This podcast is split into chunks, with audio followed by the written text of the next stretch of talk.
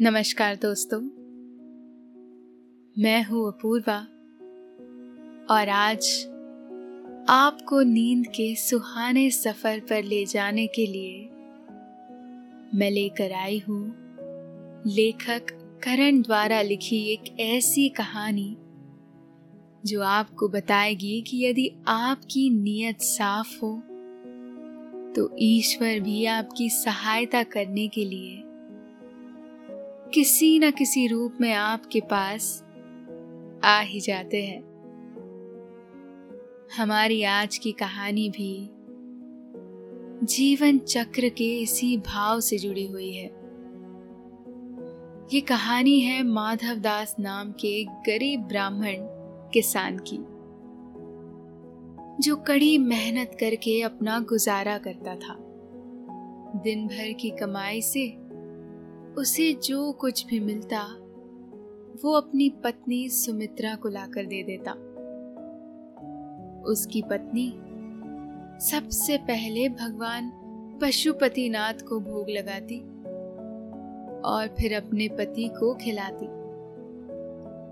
उसी गाँव का मुखिया था सेठ अवध किशोर। वो बहुत ही लालची और बेईमान किस्म का आदमी था।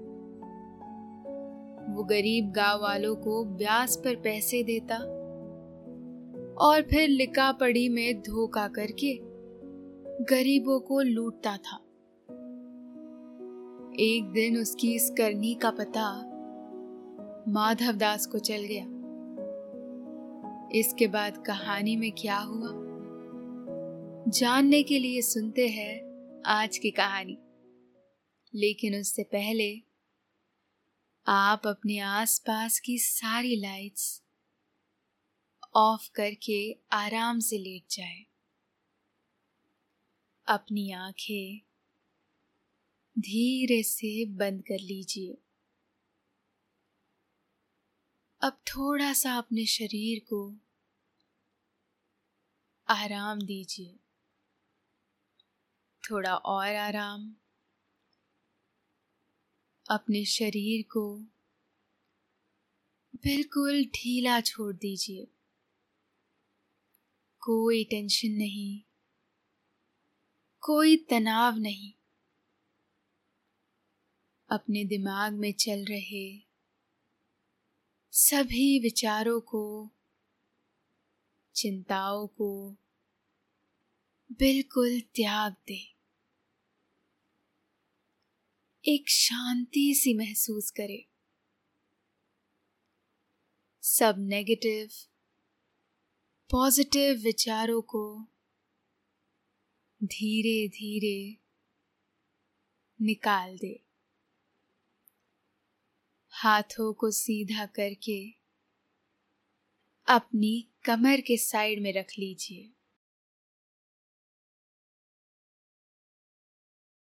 अपनी सांस पर ध्यान लगाए। इसको धीमे या तेज नहीं करना है।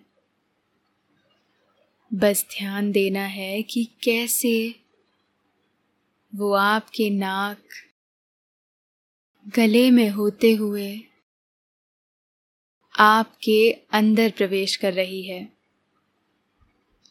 और कैसे वो वापस गले और नाक के माध्यम से बाहर निकल रही है।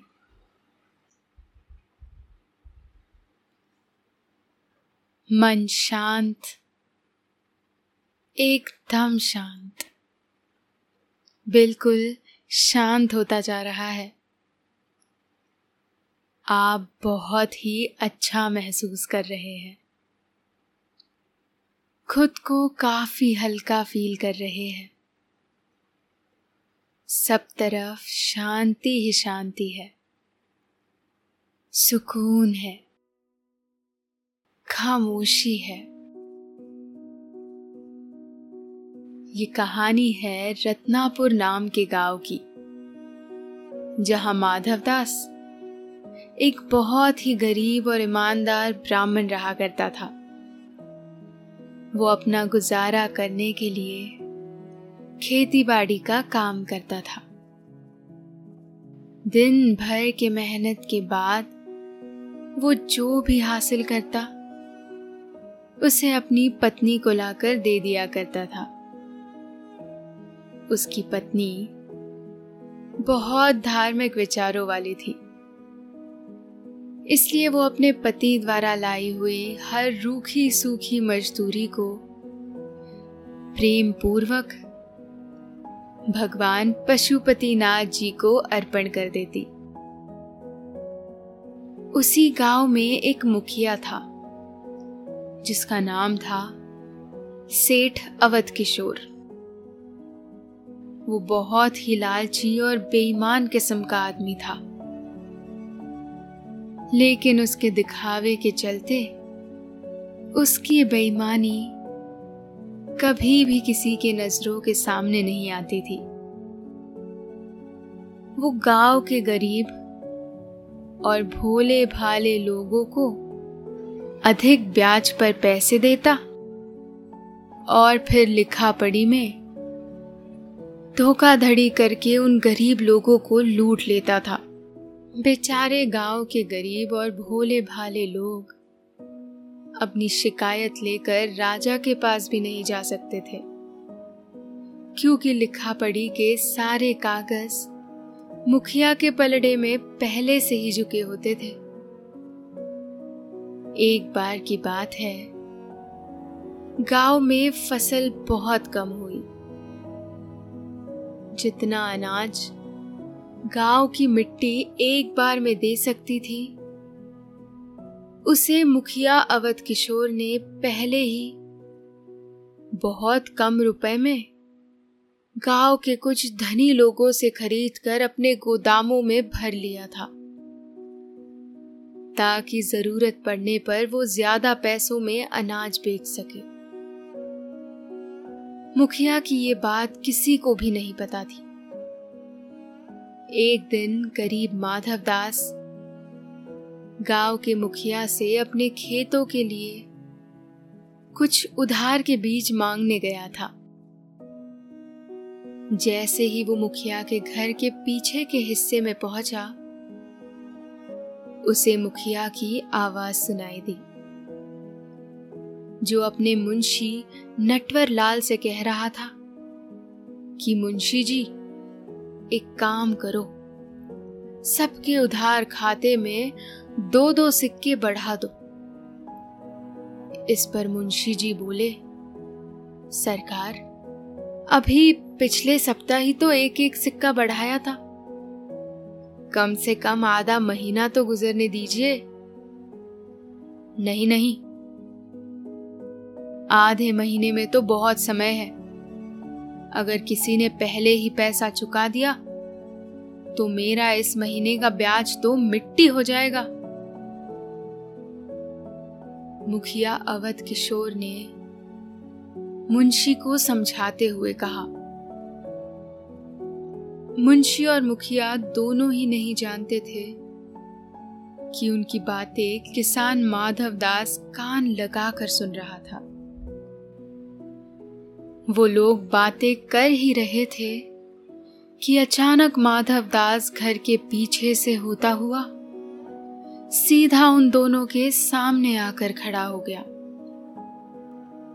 ये देखकर मुखिया के पैरों तले मानो ज़मीन खिसक गई थी, क्योंकि उसके धोखे की सारी करतूतें अब माधव दास को पता चल चुकी थी मुखिया को डर था कि अब माधव दास सभी गाँव वालों को सच बता देगा। उसने प्यार से माधव दास को पूछा, कहो माधव दास, कैसे आना हुआ? घर में सब कुछ कुशल मंगल तो है ना? मुखिया की बातें सुनकर भी माधव खामोश रहा। और एक टक उसे घूरता रहा। मुखिया ने मुंशी से कहकर उसके लिए पानी मंगवाया, लेकिन माधव ने पानी नहीं पिया। उसने अपना मौन भंग करते हुए मुखिया से कहा, हम गाँव वालों के साथ ऐसा घिनौना पाप करते हुए तुम्हें लज्जा नहीं आई? सब लोग तुम पर कितना विश्वास करते हैं। लेकिन तुमने किसी का भी ख्याल नहीं किया। मैं तो तुमसे बीज लेने आया था। लेकिन अब तुम जैसे पापी से कुछ नहीं लूँगा। और सभी को तुम्हारी असलियत बता दूँगा।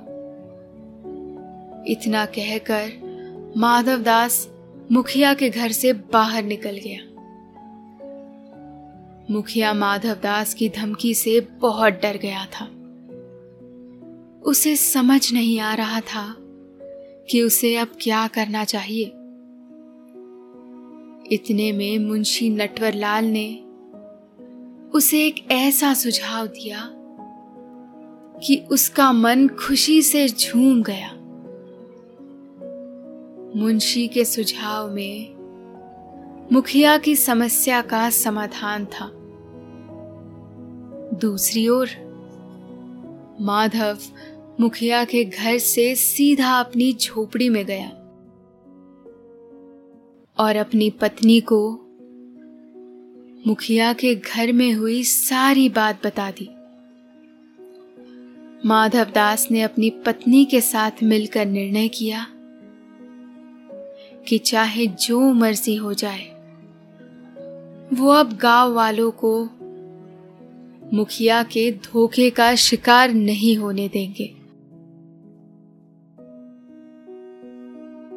और अगले दिन सारे गाँव वालों को मुखिया की असलियत के बारे में बता देंगे। जैसे तैसे करके दिन बीता। और भगवान पशुपतिनाथ जी को प्रणाम करते हुए माधवदास अगले दिन गाँव वालों को मुखिया की सारी सच्चाई बताने के लिए चल दिया। जैसे ही वो घर के बाहर निकला, उसे चार पाँच लोगों का समूह जाता हुआ दिखा, जो मुखिया के घर जाने की ही बात कर रहा था। माधवदास ने सोचा, क्यों ना इन्हीं लोगों को सबसे पहले असलियत से परिचित करवाया जाए। इतना विचार करके माधवदास सीधा उन लोगों के पास पहुँचा और उसे मुखिया अवध किशोर की सारी सच्चाई बता दी। मुखिया के बारे में ऐसी बातें सुनकर वो लोग बहुत क्रोधित हुए और उसे बुरा भला कहा। लोगों का कहना था कि मुखिया जी ने उनके लिए इतना भव्य आयोजन करवाया है। सारे गाँव को न्योता दिया है और तुम एक गरीब किसान होते हुए इतने महान पुरुष पर इल्ज़ाम लगा रहे हो। महान पुरुष वाली बात सुनकर माधव दास एकदम हक्का बक्का रह गया और मन ही मन सोचने लगा, भगवान, ये आपकी कैसी माया है? लोगों का धन चुराने वाला आज के समय उन्हीं लोगों के लिए महान है और सच बताने वाला एक बुरा आदमी। उसने इतना कहा ही था कि पास के मंदिर में भगवान की हो रही कथा के बोल उसके कानों में पड़े, जहाँ पंडित जी फरमा रहे थे कि ईश्वर समय समय पर मनुष्य की परीक्षा लेते रहता है, जो उस परीक्षा में सफल होता है। वही उस परमेश्वर की कृपा का पात्र बनता है। मनुष्य को चाहिए कि वो अपने सत्कर्म को निस्वार्थ भाव से करता रहे। कथा के इन बोलों ने माधव दास के अंदर एक नई सकारात्मक ऊर्जा भर दी। और वो लोगों की आँखों से झूठ की पट्टी उतारने के लिए निकल पड़ा। जैसे ही वो थोड़ा आगे पहुँचा, उसने देखा कि दूर एक बहुत बड़ा पंडाल लगा हुआ है, जहाँ सारा गाँव निशुल्क भोजन कर रहा है। तरह तरह के सुंदर और जायकेदार पकवानों की सुगंध ने सारे वातावरण को अपने रंग में रंग दिया था। इतनी स्वादिष्ट सुगंध के चलते माधवदास का मन भी भोजन के लिए मचल उठा।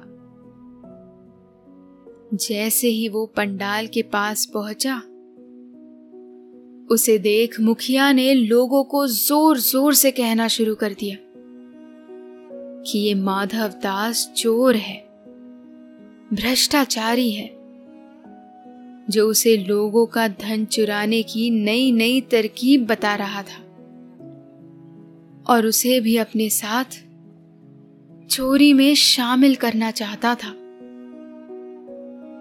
ये दिमाग मुंशी नटवरलाल का चल रहा था।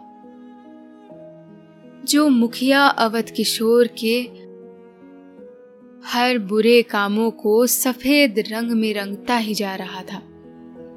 मुखिया ने गाँव के लोगों के लिए इतना भव्य भोजन समारोह किया था। इसलिए लोग मुखिया की बातों को आसानी से मान गए। और माधवदास को वहाँ से निकाल दिया। मुखिया ने वहाँ लोगों से कहा कि आज के बाद ना तो इस कपटी माधवदास से कोई बात करेगा, ना ही उससे किसी तरह का कोई संबंध रखेगा। ये बात सुनकर माधवदास बहुत ही उदास हुआ। लेकिन उसने फिर भी अपने कर्तव्य से मुँह नहीं मोड़ा और मुखिया से कहने लगा कि एक दिन वो उसकी असलियत राजा के सामने ज़रूर लाएगा और गाँव के भोले भाले लोगों को छल से बचाएगा। इतना कहकर माधवदास वहाँ से चला गया। कुछ दिनों बाद निर्जला एकादशी का व्रत आने वाला था, जिसके चलते गाँव के पुराने मंदिरों में भगवान पशुपतिनाथ की पूजा करने के लिए उस गाँव का काशी के मठ के सबसे बड़े गुरुकुल से कुछ साधु आने वाले थे। गाँव की ये रीत थी कि वहाँ के लोग सदियों से साधुओं को निर्जला एकादशी के अगले दिन भोजन करवाते थे। लेकिन इस बार राशन और अनाज की कमी थी, इसलिए लोगों ने मुखिया से साधुओं को भोजन करवाने के लिए अनाज मांगना शुरू कर दिया। मुखिया के पास गाँव वालों की नज़रों में अच्छा बनने का इससे बेहतर कोई मौका नहीं था। इसलिए उसने कुछ अधिक पैसों में गाँव के लोगों को अनाज देना शुरू कर दिया। अब सभी के पास साधुओं को भोजन करवाने के लिए अनाज था। लेकिन बेचारा माधवदास उसकी रसोई किसी पुराने बर्तन की तरह बिल्कुल खाली थी। मुखिया के कहने के चलते गाँव वालों ने माधवदास की सहायता करने से मना कर दिया था। वो मन ही मन सोच रहा था कि आखिर उससे ऐसी क्या गलती हुई, जो आज उसके घर से साधुओं के भोजन के लिए एक मुट्ठी अनाज भी नहीं निकल रहा। बहरहाल, दिन बीतते गए और वो ईश्वर से प्रार्थना करता रहा।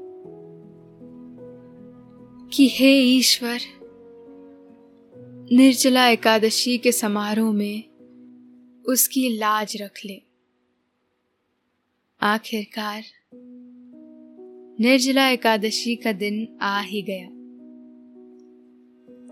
काशी से साधुओं का जत्था आया और सभी ने निर्जला व्रत करते हुए भगवान पशुपतिनाथ और भगवान श्री हरि विष्णु की रात भर पूजा अर्चना की। साधु भारी संख्या में आए हुए थे। इसलिए गाँव के लोगों ने अपनी अपनी इच्छा अनुसार अपनी रसोई से उन्हें भोजन, अनाज आदि दान में दिया। लेकिन माधवदास वो अपनी झोपड़ी से बाहर ही नहीं निकला। वो जानता था कि यदि वो घर से बाहर निकलेगा तो सबके सामने उसका मज़ाक बन जाएगा। माधव दास को गाँव में ना पाकर मुखिया ने उसकी बेइज्जती करने की ठान ली। वो सीधा राजमहल गया और मठ के साधुओं के गुरु। आचार्य रामकृष्ण जी से बोला कि वो उनके गाँव में पधारे और सबसे धनी और ईश्वर भक्त माधव दास के घर भोजन ग्रहण करे। आचार्य जी ने उसकी विनती स्वीकार कर ली और अपनी साधु मंडली के साथ सीधा माधवदास के घर पहुँच गए। घर के बाहर साधु संतों के जयकारे देख वो चिंता में पड़ गया। उसे अब कुछ भी सूझ नहीं रहा था। पत्नी के कहने पर उसने अपनी झोपड़ी का दरवाज़ा खोला। तो सामने एक तपस्वी के दर्शन हुए, जो उसके घर अतिथि बनकर आए थे। आचार्य जी यूँ तो केवल राजा के ही अतिथि बनते थे, लेकिन इस बार मुखिया के चाल के चलते वो गरीब माधवदास की झोपड़ी में आए थे।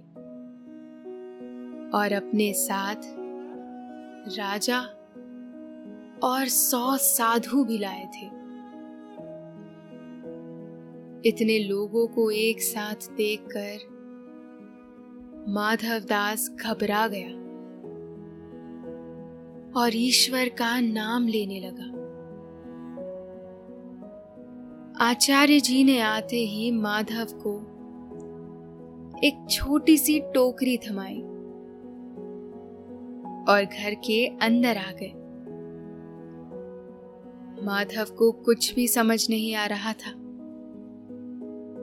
गाँव का मुखिया इस प्रतीक्षा में था कि कब माधव की बेइज्जती हो। दूसरी ओर, माधव जंगल से कुछ फल तोड़कर लाया और टोकरी में डालकर अपने छोटे से मंदिर में भगवान के आगे रख दिए। उसकी पत्नी अभी सोच ही रही थी कि वो साधुओं को इतने से फल कैसे दे। तभी कपटी मुखिया बोला, आचार्य जी, मुझे लगता है कि इस ढोंगी ब्राह्मण ने आपका उपहास किया है। आप मेरे यहाँ पर भोजन के लिए चलिए। वहाँ मैंने बहुत से पकवान बनाकर रखे हैं।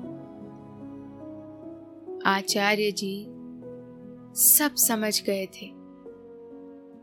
इसलिए वो मुस्कुराते हुए बोले, वत्स, आज तो हम माधव दास के घर ही भोजन करेंगे। तुम एक काम करो। मेरे इस शिष्य को भोजन करवा दो। इतना कहकर, आचार्य जी ने अपना एक शिष्य मुखिया के साथ भेज दिया। मुखिया मन ही मन शिष्य को बुरा भला कहने लगा कि उसकी वजह से अब वो गरीब माधव का मज़ाक उड़ता हुआ नहीं देख सकेगा। फिर भी उसने शिष्य को भोजन करवाना शुरू कर दिया। यहाँ माधव दास के घर में उसकी हृदय गति बढ़ती ही जा रही थी कि तभी आचार्य जी ने उसकी पत्नी को आवाज़ लगाते हुए कहा, बेटा, हम फलाहारी साधु हैं और जीवन भर फल खाकर ही अपना गुजारा करते हैं। यदि तुम्हारे पास हमारे लिए फल है तो ला दो। आचार्य जी के मुख से इतनी सी बात सुनकर एक पल के लिए दोनों पति पत्नी खुश हो गए। लेकिन उन्हें अब चिंता थी कि इतनी बड़ी मंडली को इतने से फल कैसे पूरे होंगे? फिर भी उन्होंने आचार्य जी और मंडली को एक एक फल देना शुरू कर दिया। वो मंदिर में जाते और एक एक फल लेकर साधुओं को दे देते। ये सिलसिला कुछ देर तक चलता रहा। सभी साधुओं ने जी भर कर फल खाए। हैरानी की बात यह थी कि मंदिर में फलों की टोकरी अभी भी भरी हुई थी। इतने में मुखिया रोता हुआ आचार्य जी के पास पहुँचा और कहने लगा, स्वामी, आपके शिष्य तो भोजन खाते ही जा रहे हैं। उसका पेट क्यों नहीं भर रहा? आचार्य जी हँसते हुए बोले, एक काम करो माधव से उसके लिए कुछ फल ले जाओ। क्या पता उसका पेट भर जाए। मुखिया भागता हुआ गया और शिष्य को वो फल दे दिया। फल खाते ही शिष्य की भूख शांत हो गई और फिर दोनों आचार्य जी के पास पहुँच गए। यहाँ आचार्य जी, माधव के भोजन से इतने प्रसन्न हुए कि उन्होंने माधव को वर मांगने के लिए कहा। माधव ने बिना अपना ख्याल किए कहा, आचार्य जी, मैं चाहता हूँ कि मुखिया के उधार खाते की किताब राजा सबके सामने देखे। फिर क्या था? खाते की किताब सबके सामने लाई गई। और गाँव के लोगों के साथ धोखा करने के अपराध में उसे सजा दी गई। आचार्य जी माधव दास के भोलेपन से बहुत खुश हुए और बोले, वत्स तुमने सिद्ध कर दिया कि यदि सच्चे दिल और साफ़ नीयत से कर्म किया जाए तो विधाता भी सहायता करने के लिए आ जाते हैं। इतना कहकर आचार्य जी सभी को लेकर महल में चले गए। माधवदास के मंदिर में फलों की टोकरी अभी भी भरी हुई थी। आपने ये कहानी सुनी? अब आप काफ़ी अच्छा महसूस कर रहे हैं। और आपको नींद आ रही है। निंदिया रानी धीरे धीरे आपको सुला रही है। आपकी आँखें भारी हो रही है। आप नींद के आगोश में समाते चले जा रहे हैं। समाते चले जा रहे हैं। शुभ रात्रि।